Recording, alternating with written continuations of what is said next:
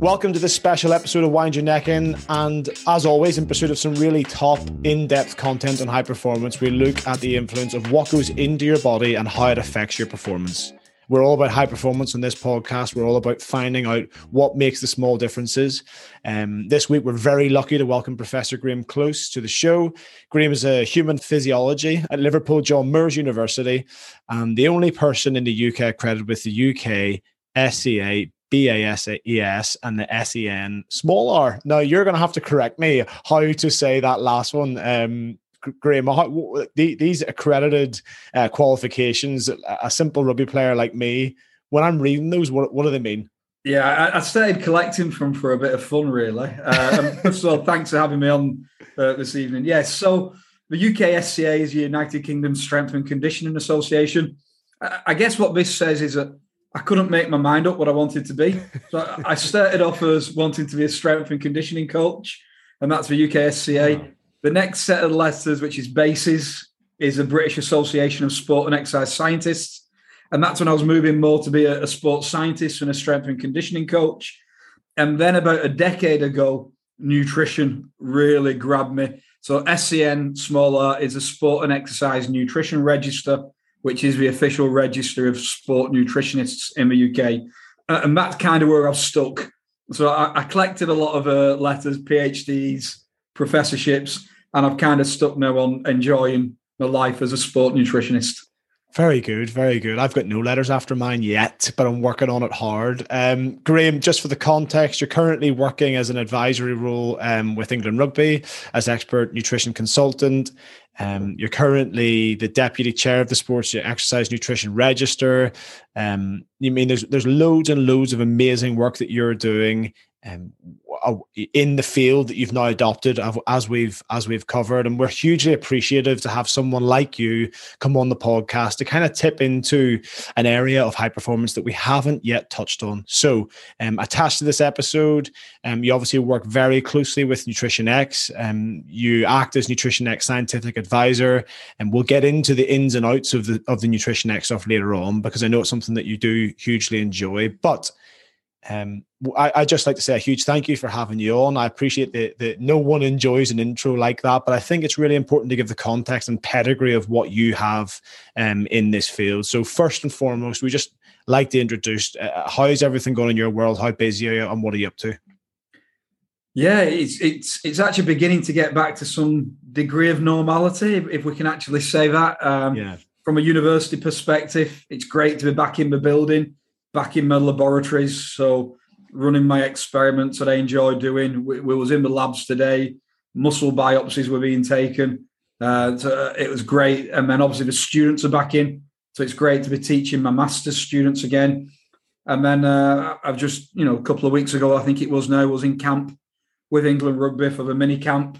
Yeah. And it's great to be in that again. And obviously we're preparing for the, the, the internationals that are coming up. And then the other consultancy work I do is with the European Tour Golf. So I'm just back from Scotland where we had the, the Dunhill Links. Um, so yeah, life's getting back to normal and as busy as what it what it has ever been, really. So yeah, it's great. Thanks. Brilliant. That's great to hear. I think like the um the really interesting thing about what you do is it's so relatable to so many fields. But I mean, whenever you look at uh, at the, the term high performance. I mean, in a rough kind of over sense, in your perspective, how important is the world of performance nutrition? Yeah, well, I got into nutrition basically because when I was a strength and conditioning coach and sports scientist, I realized when I had the other set of initials, um, I realized that actually everything I was doing was paling into insignificance because the players weren't eating correctly. Mm. So we can do whatever training we want in the world, but if you don't fuel it properly, you're wasting your time. So if, if we actually think about even just protein, for an example, one example, you know, if you think about your muscle, you're constantly turning over muscle tissue, so much so that every 50 to 100 days, you've got none of that original muscle left. It's all turned over, it's all been regenerated. And where does it come from? Well, it comes from the amino acids that we eat. So you can do loads of training, lift in the gym like you couldn't possibly lift any harder, train the house down. But if you don't get the food right, you've almost wasted your time. So that's why I got into this field. And that's just protein, for example. You know, we know with carbohydrates that it can be the difference between being able to exercise for 10 minutes or an hour. And there's nothing else, I don't think, in this field of high performance that we work in that can have such a profound effect in such a short period of time, which is why I became passionate about this field and let all my strength and conditioning and all that go. And I've spent the last 20 years researching this topic.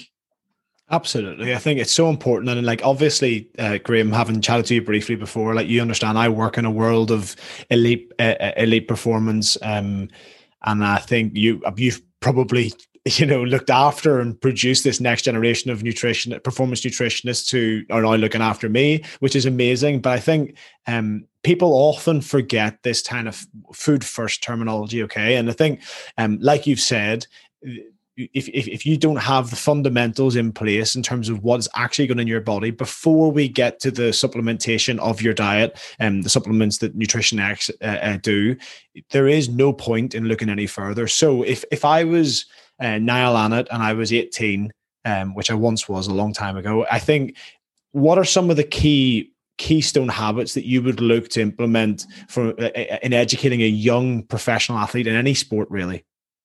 Yeah, well, you know, you've used the key terminology there in, in a food first approach, and it's something that any credible sport nutritionist you'll hear advocate. And what we mean by that is there is no point supplementing a diet that is built on bad foundations. Yeah. You know, we're literally icing a cake that hasn't even been baked. So what, what we do is we spend a lot of time trying to get the fundamentals in place. So uh, at John Moores, we talk a lot about the three T's of nutrition, and these are the total, the timing, and the type. So making sure that we're eating the right types of food. So I want to make sure my players understand what carbohydrate based foods are and why they're important. You know, when we talk about these as being the high energy foods, what protein based foods are uh, and why they're important, about the micronutrients in the fruits and the vegetables, the hydration, but at all time thinking about the three T's so the total amount of it, the timing and the type.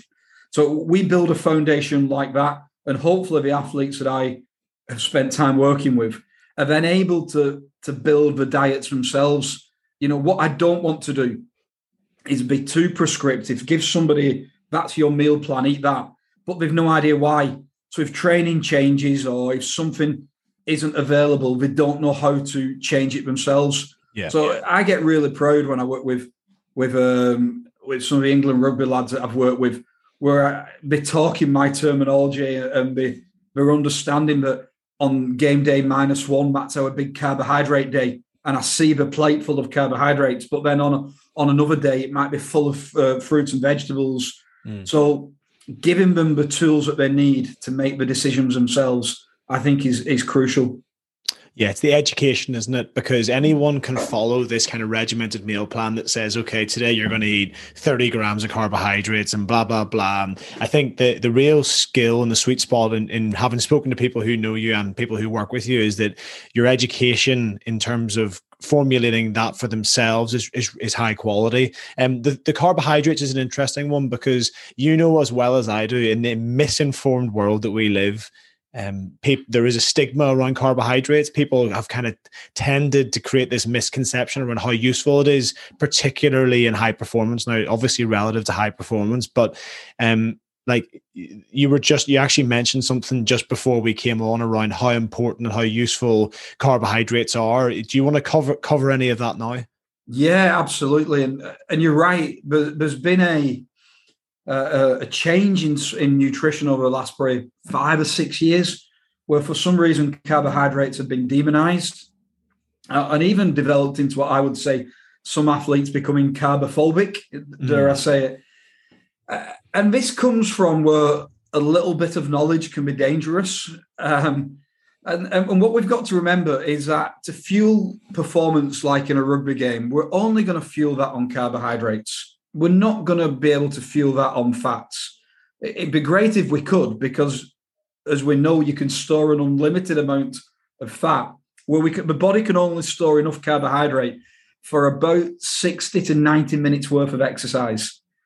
So that's why, in theory, if you could get people using fats more efficiently, you could basically fuel exercise all day. Mm. Um, unfortunately, we know that high intensity exercise needs carbohydrate. What we also know, though, as a society, maybe not so much in pro sport, but maybe a little bit, is we maybe overeat carbohydrates these days. Mm. And they're tasty. Tasty, exactly. And, you know, some of the refined sugars and things like that that people overeat. And before you know it, we've got we've got an obesity crisis. So what I passionately believe in is this concept that we've called at John Moores fuel for the work required. Yes. And when we talk about fuel, I mean carbohydrate. So I try and educate the players to think about what work is required. So if, if Tuesday is a really hard training day, well, then we're, we're banging in the porridges and the rice at dinner and fruit in between. But if, if said Wednesday or Thursday is a light training day, well, then we might lower our carbohydrate intake on that day. Hmm. And the way I try and do it now is I've, I simplify everything down to a traffic light system. So if, if you come into some of the teams where I work, you might see next to the buffet a red, amber, green like traffic light. And for a red meal, I want them eating mainly lean meats and vegetables. An amber meal, a standard portion of carbohydrate, and a green meal, fill your boots. Hmm. So they get to it and they'll know that game day minus one, all they're going to see is greens. But on another day, that might be a light training day, they might see some reds and ambers. So we try and manipulate our carbohydrate intake dependent on the work required. Uh, and that's how I think we get the best of all situations. Yeah, I think it's fascinating to get some of that insight. And I know um, we kind of covered on some of that educational stuff that you do.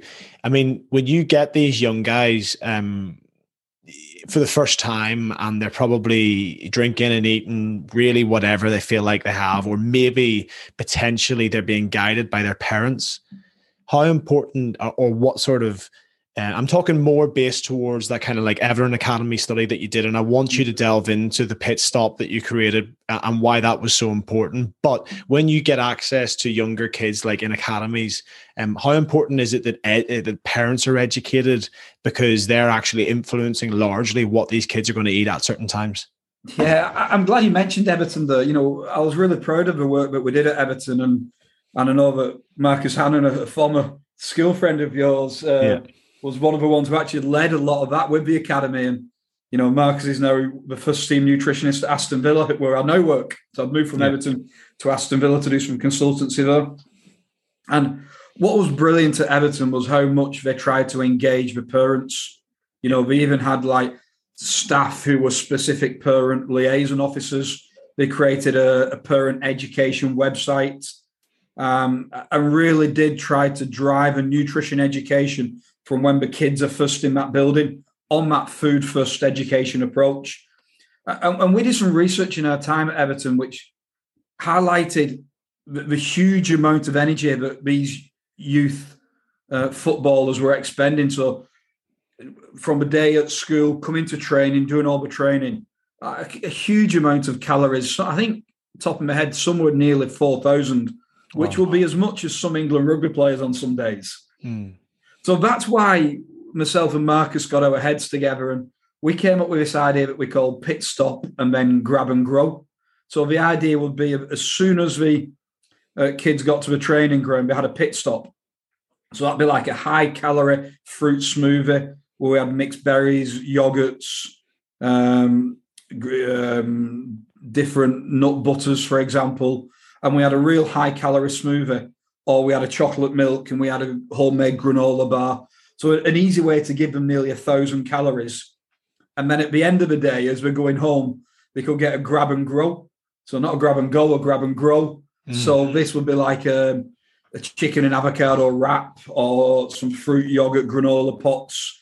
So just really making sure that we were getting enough energy into them because the biggest mistake I've seen on youth athletes is actually not feeding enough. You know, maybe too much of a concern about looking like a men's health cover model at 14 and 15. But actually, what we want is to fuel the, the growth and fuel the demands of training and allow all that development to take place. Yeah, and that's a fascinating conversation that you that we open up. You know, the the in the world of, of high performance, not everyone, unfortunately, when you're speaking to a front rower, can look like Cristiano Ronaldo when he takes his top off and swinging it round at Old Trafford. Okay, so we have to acknowledge that there is like um, different body types for different jobs. Is that is that a fair term that we would use specific to rugby? Without any question, and and it's a question that I'm asked a lot about. What is the ideal body shape? or the ideal body fat for different positional groups. And there's simply no answer. You know, mm. you only need to look, eh, you know, within the sport of rugby where you've got, you know, you pick the winger's position, for example, and you can go for some massive, massive giants of men, big powerhouse wingers who are absolutely world class. And then you go all the way through to a, you know, a lightning fast leaner. And exactly the same when you, you know, look at hookers you know, you can go from some people who, you know, maybe are carrying a little bit of body fat to some people, but are genuinely world class. Yeah. People you would put on the front of Men's Health magazine. Uh, um, you know, they all bring different things to the party. And I think that's why I love rugby as much as any sport because, you know, there's a place for everybody, shape and size, isn't there? And you can still, you know, be world class within your genetic framework. And and you can maximize it. And I think that's why the sport fascinates me. Yeah, absolutely. And I think um, you know there is a there's a job for everyone. There's a job there's a job for the chubby lads. There's a job for the fast guys. There's a job for the tall guys. And I think that what that also um kind of so in some way um creates for you is you know how do we generalize what we're asking these guys to do and that's where the education comes so when we follow the tangent of the education you're educating these guys but you're also educating future nutri- performance nutritionists um that role with uh that role with the Liverpool John Moores Uni. I know it's something that you're you're passionate about because you're um, helping mold and create this next generation. So why is that role? Why does it sit of such importance to you? Yeah, for, for a variety of reasons. The first one is, you know, as a professor and a research scientist, there's probably nothing better than finding the answers to questions that nobody knows. Yeah. So uh, about seven or eight years ago now, we did the first ever muscle biopsy study in professional rugby. So I managed to convince the Widnes Vikings to let me take muscle biopsies out of them before and after the game in a, in a competitive fixture, so a league fixture. And um, so we were the first to work out what a rugby player's carbohydrate demands were, which was an amazing piece of research. A similar study, we got blood samples before half time and after a Warrington Wolves fixture to mm. look at some inflammatory markers to see what's going on. Uh, and, and, at the moment, you know, so many rugby players are asking me about CBD. Yes. So I've got CBD growing on muscle cells in, in my lab at the moment to try and really understand what's going on. So, so from that perspective, the research is amazing. But about eight years ago, I pitched an idea to my boss at John Moores that why don't we write a master's degree in sport nutrition? And I had this vision that one day most sport nutritionists would have come from this John Moores master's degree. Uh, and the boss allowed me to write it. And we've been running it now for seven or eight years. And we only need now to look at the footprint that this has now in not only Prem rugby, but Prem football, you know, the likes of James Mohan at, at Bristol. And, you know, you look through all the different teams, Andy Casper at Sale Sharks. And I could just go on and on, you know, and then in Premier League football, Marcus at Aston Villa. Mm-hmm. Uh, but there's loads of these. You know, we, we had one last week. Moved to Niall moved to Scarlets, and I look around the elite teams now, and they've now got highly qualified, passionate, skillful individuals, many of which have come from John Moores delivering nutrition to these young athletes. And I'd say, you know, of all the things I've done in my life, that's one of the things I'm most proud of, of creating that, you know, not on my own, obviously, all the staff at John Moores are great, but creating that body of qualified, um, passionate nutritionists. Yeah, it sounds like uh, like a really important thing to you personally. I can totally see why when you explain it with that kind of passion. And I think when you look at some of the progressions you see, do like every year, do this does a new kind of group of people challenge how you see it? Like is the is the learning sometimes but a two-way street because um their perception's different or their their their way of thinking is different? Yeah, and they keep you on your toes as well, and you know the challenges and the questions that come. And one thing I should probably mention, and um, I'm almost ashamed of myself for not saying it in the last bank, but you know people like Anne Marie Mulholland who yeah. Ulster rugby uh, and now moved to Ireland rugby. Um, we, have got Amy O'Keefe at Manchester United ladies team, and you know it's not just the lads who've gone on. Some of the girls have gone on to do incredible jobs in what can be sometimes seen as a male-dominated sport. So, of course, um, yeah, it, has been great, and and yes, the students challenge me, and you know, put me on the spot, and basically get us to answer questions at, at times we'd not thought of, uh, mm. and we've got a good international group as well who come over and you know they bring ideas that I've not thought of as well. So yeah, not it's not just for research that keeps me sharp. It, it's working with these sharp young minds as well. Absolutely. It's, I mean, it sounds like an environment where there's, I mean, in, in its own way, a high, a high performing environment where there's loads of challenge and loads of growth for learning, which is sounds amazing. And I think you touched on that research, and I thought like, you know, if if I had like a little glass ball that could give us an answer to anything within your field, what is the question that you you're most desperate to know? Yeah, I, think the more that we study nutrition, the more we realise that one size fits nobody, mm. and and and ultimately we're, we're working with individuals, and that's not just from um, an appetite, for example, but the way that their body will physiologically respond to different stimulus, different training, different nutrition. So I think getting to understand the individual is going to be the the next big thing, and we're going to be prescribing diets based on on the individual's needs. Now, I know that there are some companies at the moment doing genetic testing and using that to prescribe diets, and I think one day we will be doing that.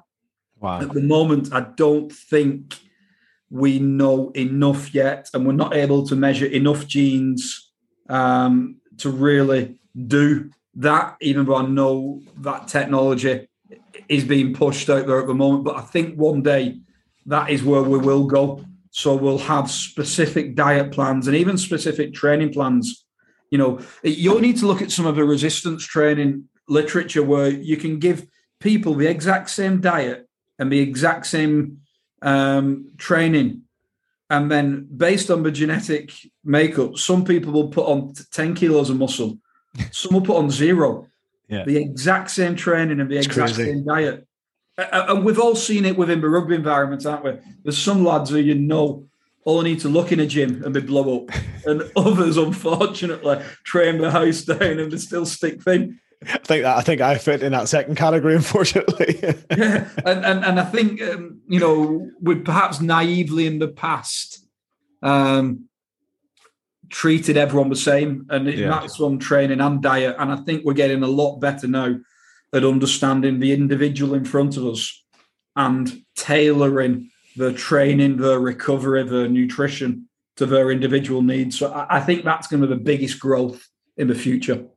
So, like, if we follow on with this, because this is so interesting, like, so within your job, I mean, obviously, loads and loads of clubs that you work with, but that English rugby one, like how important is it for you to know the people? Like actually really know them? So you can't just come in and implement stuff if you don't know the people uh, like on a real personal level. Do you know how they work or what their concerns are or what they're worried about or what they need um you know how they need to feel? So some of those conversations that you have with those people before you start prescribing plans around their performance nutrition must be really important. Yeah and the more time you can spend with the individuals the better you know, e- even just understanding the home life and yeah. what are the challenges to getting their nutrition in place, what have they tried in the past, what they're trying to achieve.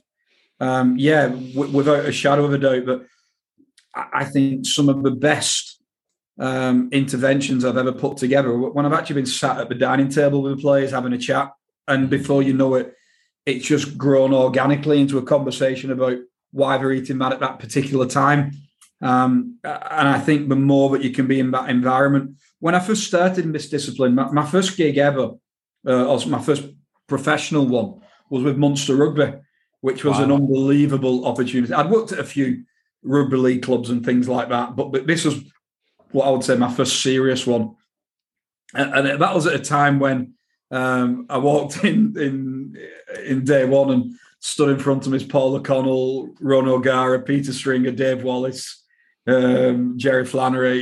You know, you can just go on and on. What a yeah. team that was! That was in 2008. Uh, talk about feeling intimidated. It's not often I felt starstruck, but maybe I did at that point. The point of that story, but that was kind of a. It started a day a month consultancy, then it moved to more like two or three days a month. And whilst I think we did some good stuff on that model, it quickly became apparent to me that we needed somebody full time. And that's where I think you get the best out of things. So I moved Warren Bradley, who wasn't one of my students at the time, over to Ireland. And he was full time. And then I spent a few years mentoring Warren. And then Warren's gone on to be a successful nutritionist himself. And um, but yeah, it became really apparent that we needed that day to day contact, and, and and I think the teams that have embraced a full time nutritionist rather than bringing somebody in a day or two ad hoc are the ones that are maximizing performance. I'm so glad you've kind of diverted that way on uh, if through your thought process because I this is exactly what I'd like to get into next. Okay, so the implementation of performance nutritionist has changed has changed over the years, right? And mm. There is a stigma, right, that uh, which I've been part of, which I've been part of, if I'm totally honest, is that a performance nutritionist will come in and your perception of what that person's role is is that they're only in there to test your body fat. Yeah. And actually, uh, and and actually, I I do believe that the stigma is changing. I believe that there's actually um, really good environments believe that they're actually there for for growth because if you look at um, how the contact time of what they should have re- relevant to how important what they're still what they're actually covering is is it's it's it's mind-boggling how they've at times only been in once a week so we eat kind of what three or four meals a day at, at the club when we're training so that's three or four mm-hmm. opportunities for a performance nutritionist to have an input on what I'm on what um, I just put it on me. I'm putting in my body. I do a gym session once a day, um, sometimes twice a day if I need to get a bit bigger. And I've got probably four or five strength and conditioning coaches writing these plans. So the actual accessibility of how these performance nutritionists are put into professional environments, I'm sure you've seen a big change. I hope that you've seen a big change. Yeah, without doubt. So when we moved into Everton, um, at that point, Lloyd Parker was our first team nutritionist full time. Marcus Academy full time, and I came in as as the consultant to, at the time to oversee that service. Uh, and we got our heads together about how can we maximize what you just discussed there. So we came up with the the the mantra EFC Everton Football Club. The food mantra was every feed counts. Mm. And the idea of that is, as you just say, five meals a day, 35 meals a week was uh, 140 uh, 1,800 meals a, a year. Mm. So you've got around about 1,800 opportunities to make yourself a better or worse athlete. So how many of them opportunities are we going to take? Because every feed counts. So on, on the dining hall in Everton, we, we had that mantra, every feed counts. And that was our, our little thing of how can we maximize each one of these? And then having Lloyd there full time in the dining hall was able to just help and prompt and guide and periodize, and at the right time we would put different foods in place. Uh, and that can only happen, I think, by having somebody within the. And you're exactly right. We've got to get that reputation gone from the nutritionist being the either the food police or the body fat checker. You know, there's a, there's a lot more than uh, when I do the master's degree. Week one, we teach them how to use skin fold calipers. That's done in a few days the next 51 weeks are about studying the biochemistry and how we can manipulate food to alter an athlete's biochemistry. Yeah, I I totally get it. I totally get it, and I think maybe maybe it's just like the chubby guy within me who sees a pair of calipers and a sports nutrition or performance nutritionist and starts to try and run the other way. But no, I think um the implementation of what the act like you said opportunities um probably demands more contact time, and I do but I do believe in in what I've seen now that I'm a 30 year old over my my kind of tenure as a player, it, it is shifting and it is changing. I think when you touch on um, the environments, let's get into maybe the difference in some of the environments that you've experienced. So you've obviously worked across football, rugby, and many, many other sports, which ho- hopefully you'll touch on. Like, what are some of the real noticeable differences? Yeah, and it, it, varies within sports as well as between sports. So it's hard to say that this environment is that and this one okay. is different. Um, I would say the exception of that, and I've never worked in it, is my colleague who I share an office with, uh, Professor James Morton. He uh, he spent a lot of time in cycling, wow. and I've never known you know a lot of time working with Team Sky. And that's a sport where literally, if you run out of fuel, you don't you stop pedaling, you don't get up the mountain. So if you know if you talk about sports that value it at the very highest, you've probably got that at the very top, and maybe football at times in some situation can be a little bit lower down that pecking order. Hmm. I find that more and more rugby teams are valuing it. Um, mainly, I would say from a body composition perspective, but we know that we, you know, the game's getting fitter, faster, stronger, isn't it? And you know, trying to maximize that lean muscle mass. Um, but look, you know, don't get me wrong, but with any with any sports team that you work, you've got them who are all over it, absolutely fully committed to it, right through to people who just leave me alone and let me eat what I want. so, yeah, it's pretty hard to pigeonhole, but yeah, if you pick, if you want me to pick any sport that values it more than other, I would say it's like uh, Tour de France style cycling. Yeah, I mean that that I I can see why because actually the, more as much as what goes into your body, like the weight that you carry, obviously has a huge influence on performance, and that's why obviously the the performance yeah. nutrition is so important. Um, so like kind of to to move to the your role within Nutrition X. You touched on something there um, earlier when before we kind of came online, which I thought was really important. So we've kind of covered the food first concept of how important having a stable, structured, and well-educated diet is, and then from there, it, eh, within certain elements of, of elite performance, um, it is important to supplement your diet with some some kind of secondary things that can can improve performance. So within that role in Nutrition X, you obviously have a big influence on what sort of supplementation they, they push out. Is that fair to say? Yeah. So we, we talked at the very beginning about food first, um, but what we're not, what we're not saying is food only. Yeah. Because there are a handful, and it literally is a handful of supplements where the evidence is almost overwhelming that it can help to improve performance. Uh, and, and a few years ago, even the IOC, the International Olympic Committee, who've been very cautious in their position stands on supplements, uh, wrote uh, a new position stand where they acknowledged that things like creatine, beta-alanine, for example, taken as a supplement at the right time, and it wouldn't be possible to get the right amounts in food um, have proven evidence in, in enhancing performance. So a few years ago, I got to know the brand Nutrition X. Uh, basically, from my time at Munster Rugby, it was they were sponsoring yeah. Munster Rugby at the time, and they allowed me to design a range purely for the Munster Rugby team. And and to cut a long story short, that range now is the only range that the brand now sells, um, and it's developed a little bit over the, the last few years. But the you know the cool thing about them as a brand is that we all agree, you know, from me, my science to the owner James, that look, fat burners are the biggest selling supplement in the world. If you want to make money as a brand, sell a fat burner. Hmm. But Nutrition X don't have one because no fat burners work.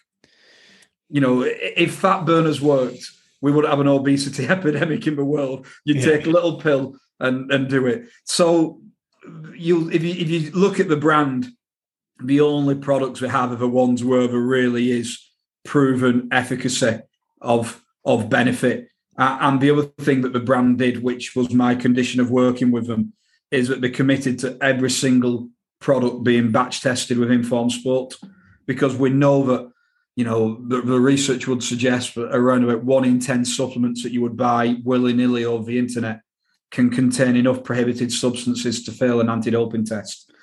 So yeah, it's been a pleasure working with them over years because we've given me free reign on, on what I can, what what I design, um, along with Professor Don MacLaren, who was my uh, PhD supervisor. So wow, MacLaren's crazy. involved as well with branders. Um, so the two of us have been the ones who put the range together, and there's absolutely no pressure to put nonsense out there. it's just proven products. Yeah. So obviously, there's a real, uh, there's a degree of quality based on your academics uh, and experience, as opposed to fads, because they're like you've covered some of the stuff around, um, you know, fat burners and stuff like that. Is yeah. it, it is scary at times to think that people are willing to sell really anything to, to to market some of these things, though, isn't it? Without actually having to do the hard work. Oh, correct. And and you know the profit margins in some things are absolutely huge if you've got more no morals and you want to sell things.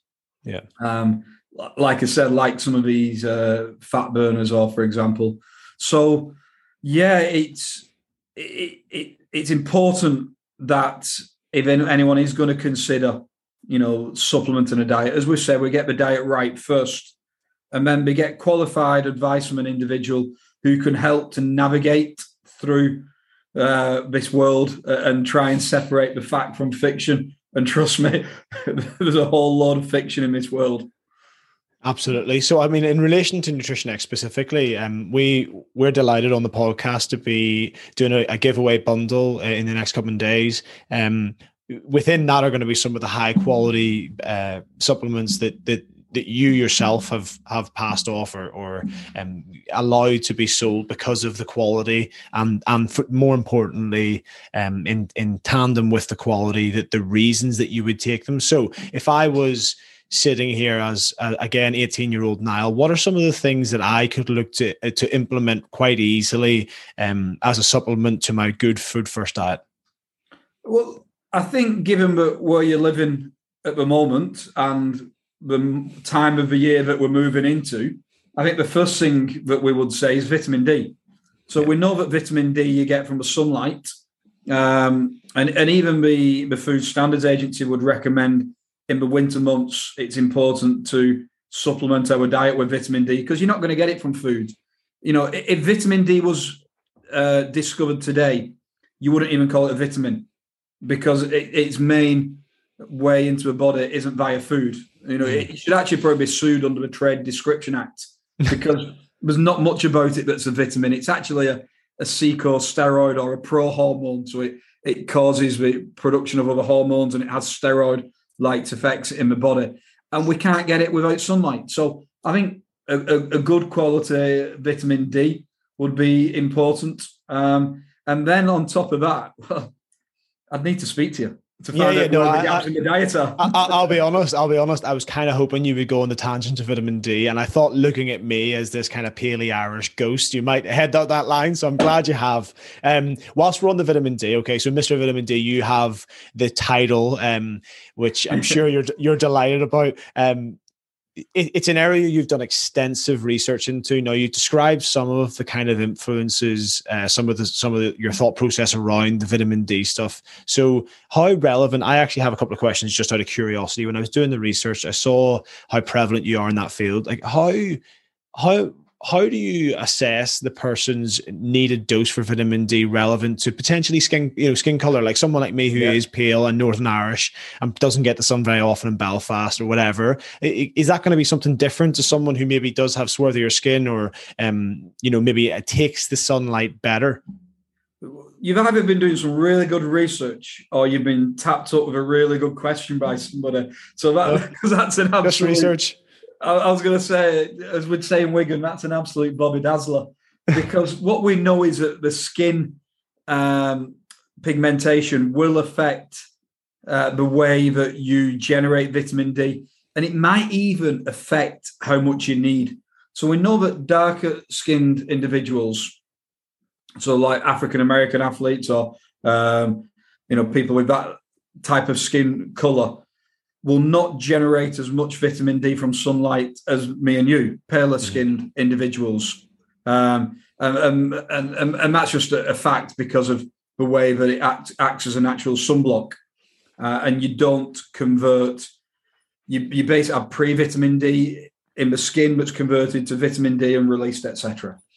But what we're also beginning to realize is that actually the darker skinned individuals might not need as much as the paler ones, mm. that they, they're adapted to not need the same amount, which would make sense if your body is stopping you making it. It would make sense that you're more effective at using what you have got.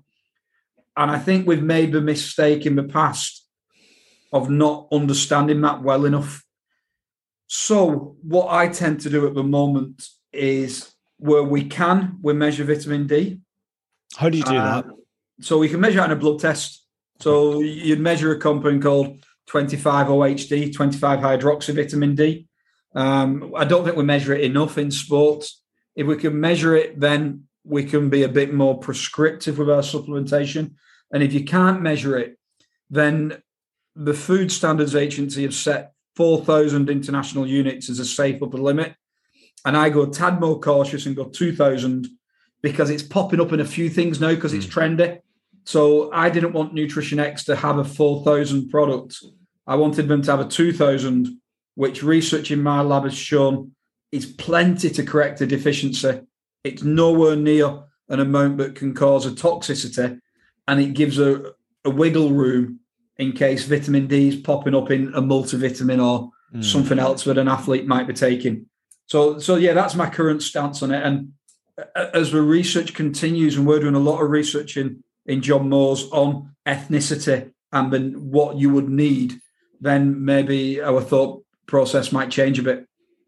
Yeah, it's a fascinating area. I think one of the other, you know, no, I think I think the vitamin D is something that probably most of the people who listen to this um, you know in the in the realms that they do probably aren't aware of how important it is from a high performance point of view one of the um, supplements that people will be more au fait with um, within maybe the community rugby game or um, other other fields is creatine and now creatine you've touched on and actually um, I mean, I, am not going to pretend like I have the same level of information as you do on the creatine, but it is proven to actually generate um, some really positive outcomes. I was wondering if you could touch on the creatine, why it's important and why it's effective, but also it needs to be managed pretty carefully.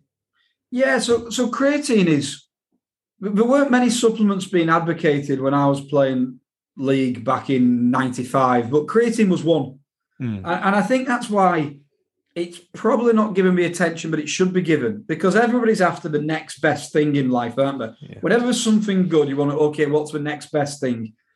And I genuinely think when it comes to sports supplements, we've still got nothing better, hmm. but it's just not trendy. And the other reason that it's not trendy is that actually creatine is creatine. You know, you might see loads of like different types of creatine. I remember when I was playing. There was a creatine serum that came on the market. It was about hundred pound for this bottle of creatine serum, which is all well and good. Apart from it can't get into a serum, so there's nothing in the bottle. It was basically a bottle of nothing that costs for hundred quid. But uh, and the problem with creatine, and I, I, you know, the Nutrition X one, for example, it's like fourteen quid for a big bag of it, and it'll last you half a season. Mm. So people always try and oversell it and you know, there's this type, there's alkalinized creatine, there's this that doesn't cause water.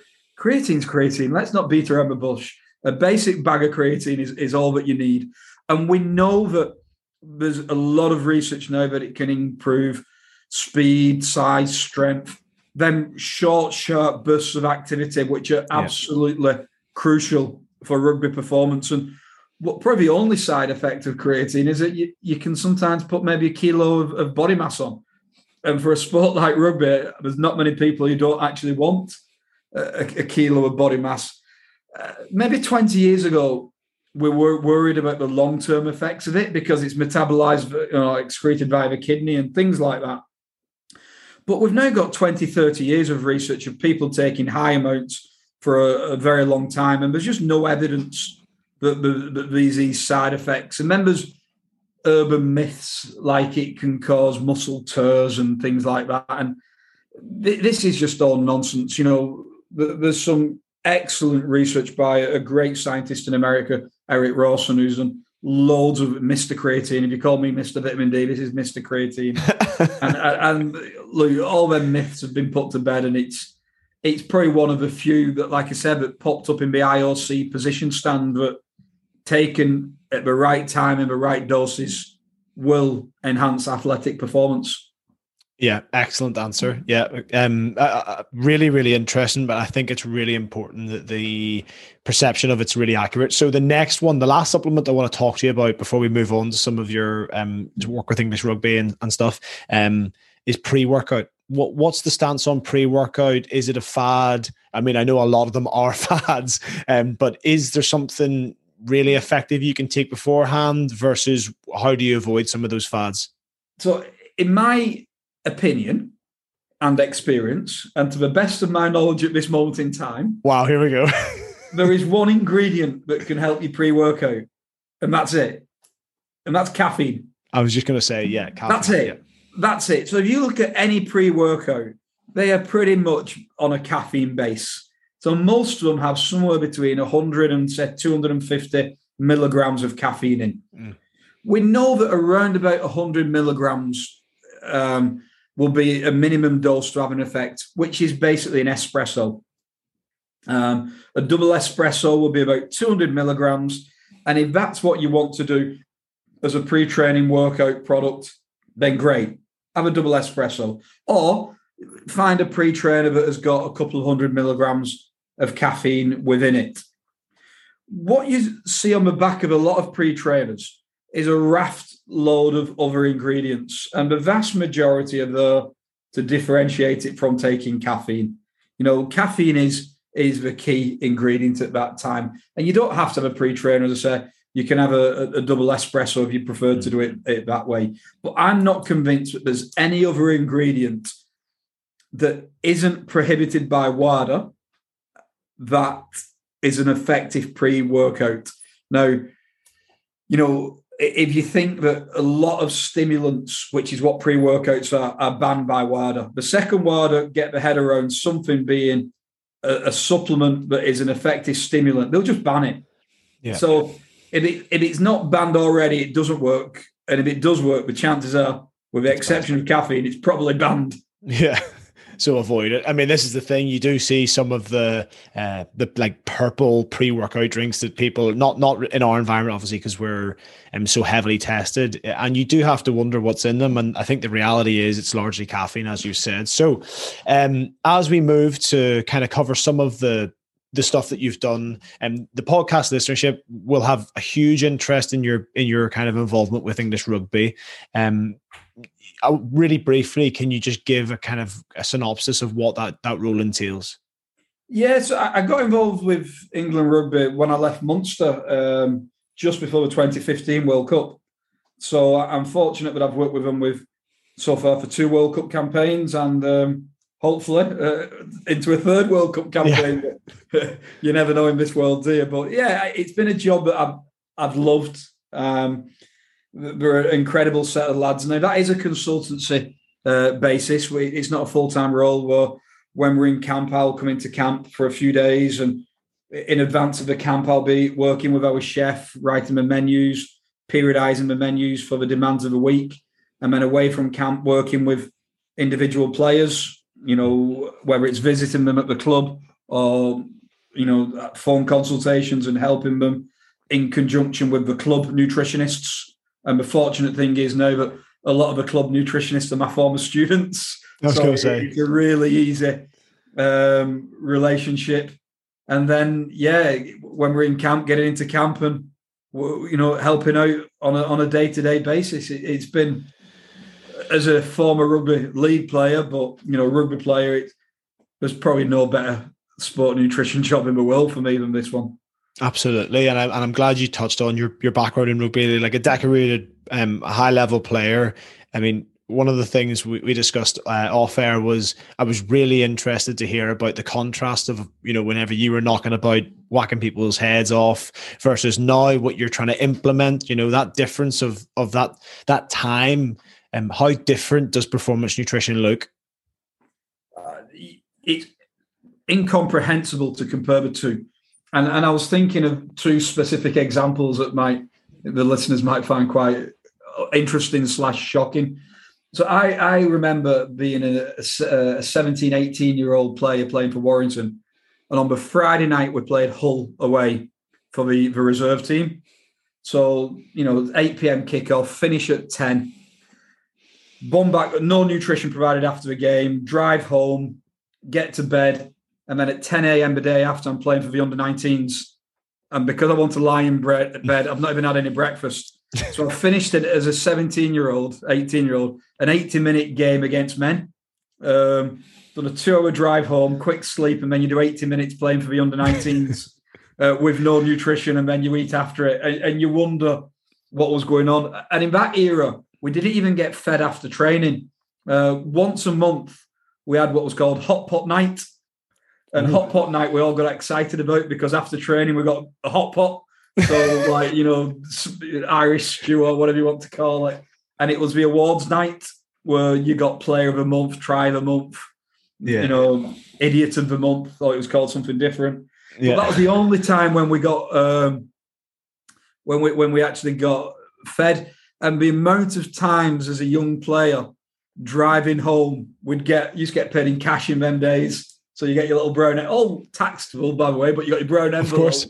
And um, call at McDonald's on the way home, and, wow. and, you'd have a McDonald's after training.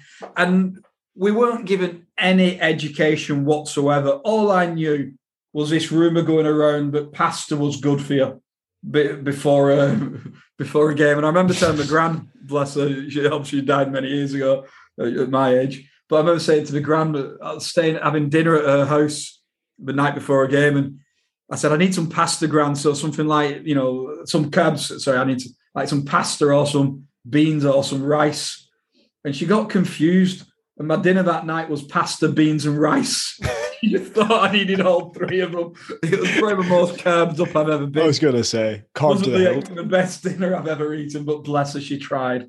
But yeah, it, it, was genuinely at that level. And now I look at the support that the modern athletes being given which, which thankfully is a, a, million miles different.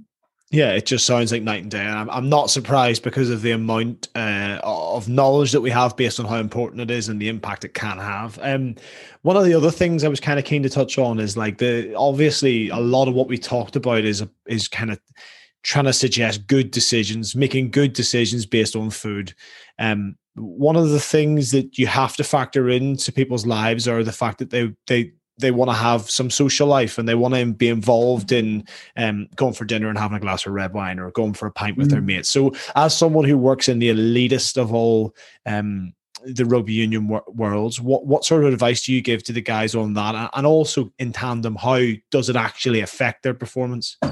Yeah, well, I say to my lot quite often, but probably with the exception of doner kebab meat and chips give me a food that you want to eat and I'll get it into your diet at the right time of the week that will maximize your performance. Yeah. So what I don't want to do is make anything taboo. And I, I want to give the players an eating strategy that they can follow for the rest of their life. So if I've got a player who likes a, going to my favorite coffee shop and having a, a grande latte with a chocolate muffin, well then great. We'll find a day to do it, which is probably the day before a game when we're in that carbon loading up, load up phase. You know, same like if, if someone's loves an Italian meal out, well then fine. We'll, you know, high carbohydrate one, we'll get that in on the right day. Um, I got a, I put something together years ago that I still use today, which is a guide to making bad choices better.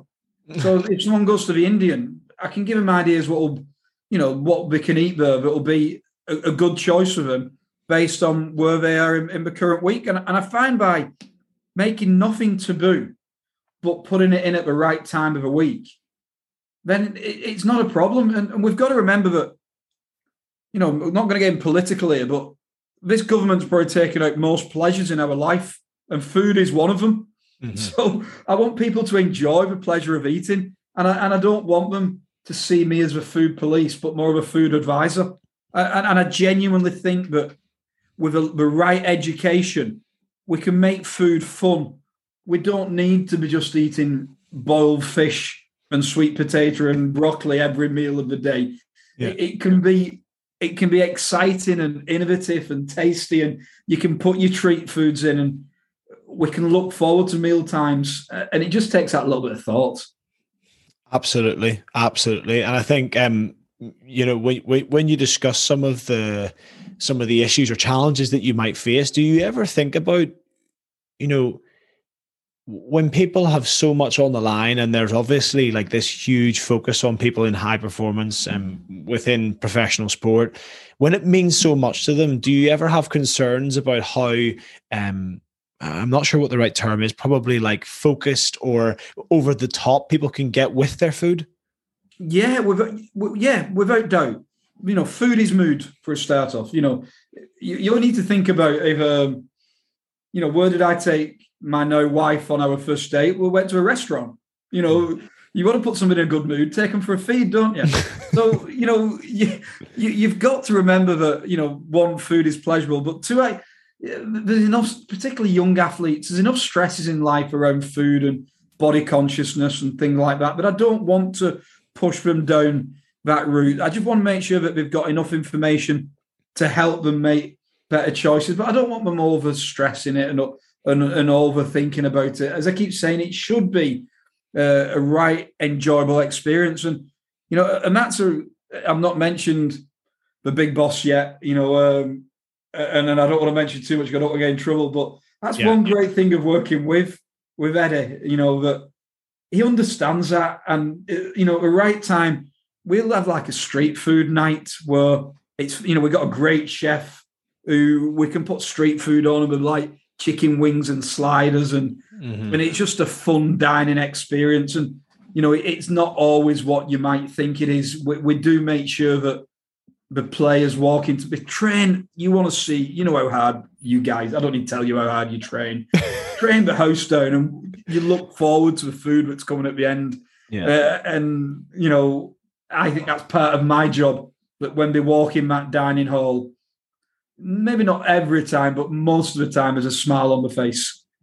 Absolutely. And, uh, hopefully, with the odd mistake that I've made that's popped up in a few uh, of the lads' recent autobiographies, I think most of the time we get that right. absolutely, absolutely. It, it sounds like um, the the balance is really there. I think one of the areas of high performance that we've touched on quite a bit on the podcast is is injuries and setbacks, and I think um, at the expense of running um, any further on, I think it's an important topic to cover because you're going to have to adjust. My perception is you're going to have to adjust what these guys are putting in their bodies. You know, maybe post surgery or after a long during a long term injury. Um, how how great are those opportunities to to educate and also just try and control people because I know myself through a bad injury period, I definitely spent probably three months feeling sorry for myself and putting quite a bit of weight on until yeah. I kind of realized I'm what am I doing with myself here? So when you have control of those guys, um, what sort of advice are you giving them? Yeah, so I think it's it's a great point to connect with an athlete when they're injured because the, the des- you know it's like when you're injured, you're desperate to do anything that will help. Mm. So we've found that sometimes it's a it's a time where you can get an athlete who's maybe not committed to nutrition yet to actually change their mentality and mm. commit to it. So I think you know it's a time when we've got to work closely with the athlete. And when I said earlier about understanding the individual, well, then this is never more so the case. So we've done some studies on Liverpool um, football players actually, where we've measured the energy expenditure of players who've got a ruptured ACL. And in some situations, their energy expenditure doesn't drop because mm. of the rehabilitation that they're doing and everything like that. And, and actually, in that situation, it's really crucial that we feed them well enough to allow healing to take place. You know, I, I recently did a consultation with a rugby league player who had a bone injury, and in my opinion, it didn't heal. Sorry, not my opinion. First time around, it didn't heal as well as they would have liked it to have done. And in my opinion, the reason being was cutting the calories too much at that point, at a point when actually want to f- fuel that recovery. But there may be other situations where energy expenditure is massively down and we put all the food in we need to facilitate recovery, but we do need to pull back the calories a little bit. Absolutely. I think this is one of the many examples where we can't give a generic opinion. Mm-hmm. It's got to be working with that individual, that specific injury, putting the right foods in that will facilitate recovery and then matching the expenditure and the intake. But if I urge on the side of caution, I would much prefer a player to put a kilo of body fat on than be underfueled and risk non uh, or an, an impaired healing of that injury. Absolutely, absolutely. So so interesting because it's an area of you know sometimes you can feel forgotten when you're when you're that injured player, and I think yeah. uh, it actually is a fantastic opportunity when when you get your head out out your ass like I did after three months. So um, when we look to uh, kind of round this off, Graeme, um, been a really interesting conversation around how our, what we put in our body affects our high performance. What are some of the major develops developments in sports nutrition um, that you'd like to see over the next kind of five to ten years? And I know I appreciate it's a, broad question, but in terms of what you what your kind of fu- what the future looks like, how would you like it to look?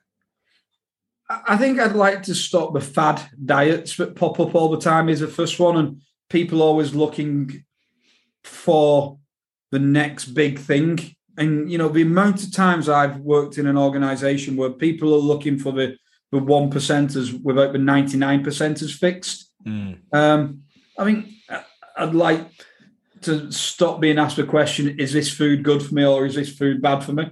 Um, it, it's all context dependent, isn't it? You know, but yeah. a, a, big bag of rice will be an amazing food on one day and not so good on the next. And yeah, so I think I'd like people to calm down a little when it comes to food and actually uh, get back to enjoying it. And um, you know, I've said a lot that if people cooked meals from scratch, so if, if, at breakfast we cooked you know, some where we had some overnight oats or whatever. If at lunch it was fish, rice, vegetables, dinner again some chicken, vegetables, potato, whatever. Most people would be pretty spot on. The issue we get is when the snacks, when we start listening to like little demons in our head saying we're hungry when we're probably not, and we run out for the convenience foods. So I think the biggest thing I would like is to get back to basics we should be teaching kids in schools how to put together food and how to make them. We need to get home economics back into the school system and get get kids excited about healthy food again and and, and less uh, less packet stuff mm. and, and really begin to value and appreciate where food where good food comes from and how, how to make it. Absolutely. And I suppose in the last kind of question, and it, that ties in with that, like, where would you like to see Nutrition X be in five to 10 years with your association with them? Um, uh, one, how to supplement people's really good first diets? Yeah. So, one thing that I'm trying to do with Nutrition X, and we've done a few things. If you go onto like the website, and I'm going to tell you to go to two pages on the website that have nothing to do with supplements, and uh, maybe the brand will hate me for that, but there you go. I've started on my website. We've got the nutrition hub, and the yeah. nutrition hub. I've just got it in front of me now. I'm just seeing the first article uh, that is on the is a vitamin C rich breakfast idea. So just showing how to get lots of vitamin C into your breakfast. And it, if you look at that picture, I want to go out and cook that now. Um, and then there's, there's an athlete's guide to vitamin C on there. There is um, a healthy Eton mess recipe on there. We've got you know loads of recipe ideas. And then the second thing on the website is what I've called the Nutrition Exchange, which is a series of articles written by world leaders trying to explain um, the, the, science better. So this month's one is written by Nanci Guest on vegan diets. Um, there's one on Ramadan and sports performance. Wow. Um, periodizing carbohydrates. Obviously, one on vitamin D. I had to start with vitamin D, didn't I? but we're, we're uh, I'm really proud of Nutrition X. Is we're trying to be a place where athletes can look to to get quality information wider than what supplement do people need to take. So that is my vision for the brand. But if anyone's confused when it comes to nutrition, they can jump on the Nutrition X website and gain unbiased opinion written by world leaders that is free to access. Yeah. You know, you don't need any textbook. By the time this nutrition exchange is where I, I want it to be, the information written by world leaders is there, free to download and read. Amazing, amazing. I think it's uh, it's an amazing platform. Um, as I mentioned before, Nutrition X are generously going to be doing a, a bundle giveaway in, in, association with some of the stuff that we've discussed. Um, I just like to take a quick second to say a huge thank you for your time. I, am massively busy man. Uh, you're kind of jumping all over the place, loads and loads to do, and I just want to appreciate taking an hour of your time to, to have a really important conversation. I think I mentioned to you before we, we did this. I think the aim for for both of us if if you're in agreement is that people will listen to this not just once maybe dip back into it twice or three times and find it as a useful tool um in terms of tying together how high performance is so closely related to what you put in your body and, and how you go about thinking about what goes into your body. So um huge amount of experience and expertise there and i just love to say a, a great big thank you graeme. Thank you no problem at all. And, and if anyone has got any questions based on the back of here, they can always reach out to me on social media, whether it's Twitter, which is close underscore nutrition, or Instagram, which is close nutrition. And, and if there really is enough interest and you get a load of questions emailed to you, now then maybe one day we can just jump on and answer them questions in a quick quick fire Q and A, and you can put that one out at some point. But I'm, as you've probably heard today, I'm passionate about particularly young people getting access to quality nutrition information and knowing all the benefits that you can get from maximizing your diet. Brilliant. Thank you very much, Graeme. I appreciate your time. Anytime. It's been great to speak.